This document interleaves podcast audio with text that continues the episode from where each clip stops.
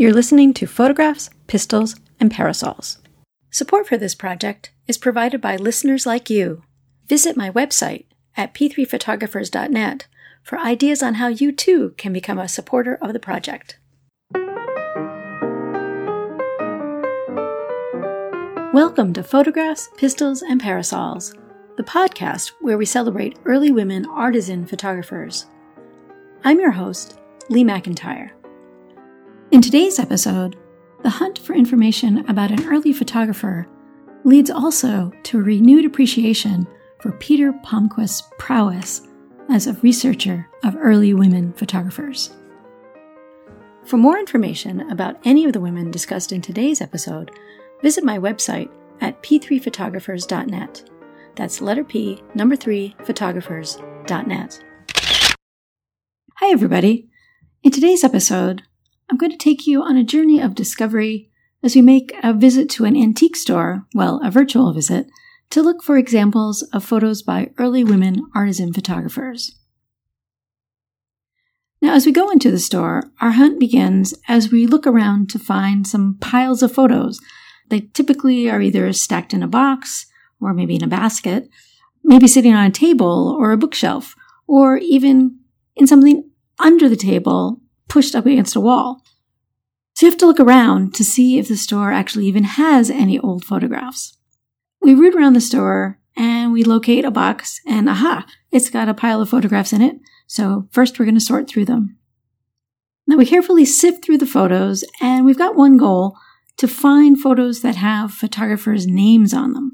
We're looking for the photographer's name and the location of the studio where it was taken. Both of those things are going to be really key to identifying the photographer ultimately. Now, sometimes, of course, as I mentioned on other episodes, it's easy to see if it's a woman or not. It'll say Mrs. MRS or MISSES or Miss so and so. But more often, it's not actually obvious when you look at a photograph whether or not it was taken by a woman. So you have to do some digging to figure out who the photographer really was when you see the name. Okay, we need to start with the name of photographer. So we look at that box of photos and we found one. The photographer's name on the front of this one is Wixson, W-I-X-S-O-N, and that studio was in Escanaba, Michigan. All right, so we've got one to look for, but now the real fun begins because now we're officially on the hunt to start with that name on the card, the cabinet card that is, to see whether or not it was a woman photographer who was responsible for that photo. Now, to do this investigation right at the antique store, we're going to whip out our cell phone to check Palmquist in our pocket, also known as the Pocket Palmquist. Well, that's what my husband Chris and I call it. That's the information from Peter Palmquist's database that we're using with permission from the Yale Beinecke Library, where the database resides. I think I may have mentioned in a previous episode that my husband Chris actually made our Pocket Palmquist database accessible on our iPhones when we downloaded the information from the database and combined it with the list that we have of the thousand or so early women photographers that Chris and I have actually done some research on. But Peter Palmquist's incredible list has nearly 20,000 US women photographers listed. And so we have all of that at our fingertips when we're standing in the antique store looking at the Wixson studio from Escanaba, Michigan to see if the Wixson studio could have been run by a woman. All right, so we tap Wixson, W-I-X-S-O-N, into the Palmquist database on our cell phone. And we have a match. Mrs. Julia E. Wixson in Michigan is actually listed in our Pocket Palmquist. Peter Palmquist must have run across Mrs. Julie E. Wixson somewhere in his research. Unfortunately, though, there's no town listed in the Palmquist database for Mrs. Wixson. And of course, the information that Peter Palmquist found is not digitized, so it's all back at the Yale Beinecke Library in the boxes and boxes of information that Peter Palmquist collected. But that's okay. It's a really unique name, both the name Wixson and the fact that the cabinet card comes from Escanaba, Michigan. So the likelihood of us being able to find more information about this particular photographer studio seems likely like we might really have a good chance at doing it when we get back home. We found the match in Peter Palmquist's database, but Chris and I are always mindful that we might be running into what we affectionately refer to as a Palmquist ploy. You see, Peter Palmquist's incredible list collected those 20,000 US women photographers, but his list actually covers a broader range than the Photographs, Pistols, and Parasols project. Uh, the Photographs, Pistols, and Parasols project, of course, cuts off with women who were professional photographers only up until 1930, whereas Peter Palmquist was more broadly interested in women photographers from any age. And so he died in 2003, and his database covers women right up until when he died. So sometimes Chris and I can get caught buying a, a card thinking it might be from one of our early women photographers, when in fact it's just a name that happens to be the same as a woman who lived later in the 20th century. But that's okay. We're looking at the Wixson card right now. Wixson seems unusual. Escanaba, Michigan seems unusual. Yes, we're going to buy this and head home and do more research. So back home, we first check Ancestry.com and newspapers.com particularly Ancestry.com, you can search the US Census records there and you can do it with the name and the occupation. So we're going to look for Julia E. Wixson, photographer, see if we get any hits. And we don't get any hits. Okay, we're not out of options yet. Now, Escanaba, Michigan happens to have some of its directories available online, also available through Ancestry.com. So let's see what we've got there. Take 1905. Actually, let's see what Wixsons lived in Escanaba in 1905, if any. And hang on, we've got a hit. Joseph T. Wixson. He was a photographer running the J.T. Wixson studio. But right below him in the directory listing, there's also a woman, another Wixson, but her name is Lillian. Now she's a photographer, but there's no indication that her name is Julia, as in Peter Palmquist's database. So what's going on? Long story short, is using the information that we found online in both newspapers.com and ancestry.com, and also drawing on some great research that was done by a man named David V. Tinder, who created a wonderful directory of early Michigan photographers. Putting all of those materials together, we are able to piece together the outline of the story of the Wixson photographers in Escanaba, Michigan. And I should note that I'll put a link in the episode notes to this directory of early Michigan photographers by David V. Tinder because that's actually available free online at the William L. Clements Library at the University of Michigan. Gathering all this information together, we discovered Joseph T. Wixson was a photographer in Michigan starting shortly after the Civil War Joseph T. Wixson was a photographer in various places in Michigan right up until 1905. His second wife's name was actually Julia Etta Van Camp. She's the Julia E. Wixson that, of course, is in Peter Palmquist's database. According to David Tinder's directory, Julia E. Wixson ran the Wixson Gallery in Grand Haven, Michigan in the early 1880s. Joseph T. Wixson was also a photographer, but he had multiple branches, and Julia was running the Grand Haven, Michigan branch, while Joseph was off running uh, galleries elsewhere. Now, their son, Chester Wixson, eventually becomes a photographer as well, and for a time, he actually partners with his father and creates a gallery called Wixon and Son.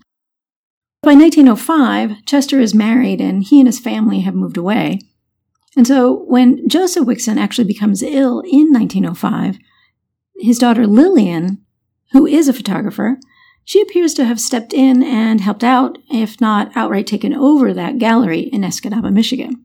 Lillian winds up getting married in 1906, though, and Joseph, who is very ill, and his wife Julia moved to Rhinelander, Wisconsin, where Joseph eventually dies in 1909 a lot of the information about what happened to that gallery and Lillian and Joseph getting ill and having to move, well, all of that is in Joseph's obituary that you find in 1909 in the newspapers.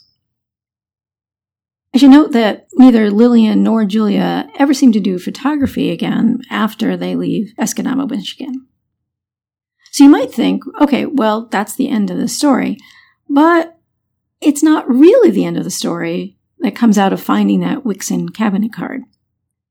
Actually, the reason I wanted to do this special episode today as a tribute to Peter Palmquist's prowess is that Chris and I are always astonished at how just matching one name from his database, really just that one glimpse of information, leads us to uncover often not just one woman who worked as an early photographer, like Julia Wixson, but two, as we have here with Julia and her daughter Lillian, but even potentially more.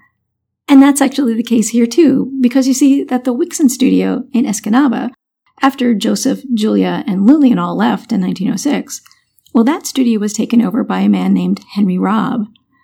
And as it turned out, Henry Robb's wife, Ida May, as well as their daughter, Alda, were also photographers. This is according to David Tinder's personal communication in the 1970s with Alda, which is outlined in his research in that directory of early Michigan photographers. It turns out that Ida and Alda were effectively running the Robb studio in Escanaba in the 19 teens, uh, all the way up until 1925, by which time they had built up quite a successful business. This was while Henry was actually off in Florida buying and running an orchard. Now, in 1925, tragedy strikes when Ida and Alda are both stricken with smallpox. They survive the big epidemic that sweeps Escanaba that year, but they're forced to close their photography business and move to Florida, where Henry is already located. There's no indication that any of them ever did photography again. But if you're keeping track, that one Wixson cabinet card that we found in a box in an antique store led to uncovering the stories of not one, not two, but four different early women photographers. Chris and I, as I said, used online resources to fill in some of the details, those things that are now available to us online, including David Tinder's directory. Interestingly, the directories that are available for Escanaba online include that 1905 directory that lists Lillian Wixson as a photographer. She's not actually included in David Tinder's directory because he was focused specifically on owners of galleries. Lillian definitely worked at her father's gallery, and I believe that she definitely managed it when he got sick, because from his obituary it's clear he wasn't working in 1905. But she's never technically listed as the owner of the gallery, and that's probably why she got left out of David Tinder's directory. Another thing that's not in the Tinder directory is that the Wixson Gallery was advertising in Escanaba in a Swedish language newspaper in 1905 and 1906. Now that's right when Joseph T. Wixson was sick. As I said, I think it's likely in 1905 that Lillian, who was working in the studio, according to the directory, could have been also running it. But of course, her mother Julia Wixson could also have been working there and running it too. But what's the connection with the Swedish language newspapers? Lillian, Joseph, and her mother Julia were all born in the United States, and neither Joseph nor Julia seem to have any connection through their ancestry to Sweden. So that's a mystery that still needs to be explored. But David Tinder has lots of intriguing information about them. Uh, for example, Joseph turns out to have been married twice, and Julia was his second wife, but his first wife was named Sarah. And David Tinder ran across something that indicated that Julia was a servant actually working for Joseph and his first wife, Sarah, while Sarah was pregnant. And it's shortly after that that Sarah winds up filing for divorce, and then Joseph and Julia get together. Right. Uh, that's a digression. Um, what I really want to point out is that starting with that one name on the one cabinet card led to four women photographers. And that was all thanks to Peter Palmquist, his research and his database that had that entry for Mrs. Julia E. Wixson. Remember, Peter Palmquist was doing all of this research before any of these online resources were available. And it's the online resource which makes it so much easier for Chris and I to discover more information about these women. Wherever Peter Palmquist found the notation for Julia Wixson, he apparently didn't run across Lillian Wixson. And his database also doesn't include Ida May and Alda Robb in Michigan. But again, he was doing all of this research manually. Um, his home base was in California and getting information about early photographers in Michigan before all these online resources would have been extremely difficult. I can only imagine what he would have been able to do with everything we have now at our disposal had he had it at his disposal too. So today, it's really an appreciation of the prowess of Peter Palmquist. Photographs, pistols, and parasols, and this project in general owe so much to his legacy. And having access to our Palmquist in our pocket whenever we set off on the trail of discovering examples of photos by early women artisan photographers.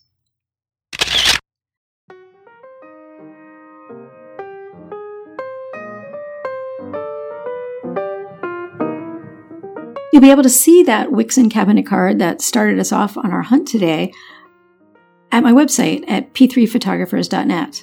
That's letter P, number three, photographers.net. If you have any questions or just want to drop me a line, send an email to podcast at p3photographers.net. And of course, you can always follow the podcast on Facebook at facebook.com slash p3photographers. One final note. Today's episode is going to be the last one for season three. Now, oddly enough, when I started season three last fall, I actually had planned out the entire series of episodes I'd wanted to do. But life has a way of taking a series of unexpected turns, and certainly over the last few months, that's true with both things in my life and also the episode plans, which have completely fallen by the wayside based on what I had first thought I'd do. I mean, some of the unexpected turns were fun, such as opportunities to talk about photographs, pistols, and parasols with different audiences. Some of the things that happened were more serious. For example, due to a death in my family, my plan to give a talk at the University of Kansas this spring has had to be postponed. Also, I had plans to bring you interviews this season with a few other historians, but those plans have had to be pushed back as well. I really want to thank everyone who was supposed to talk with me and all the listeners here on the podcast for all your patience and support and understanding.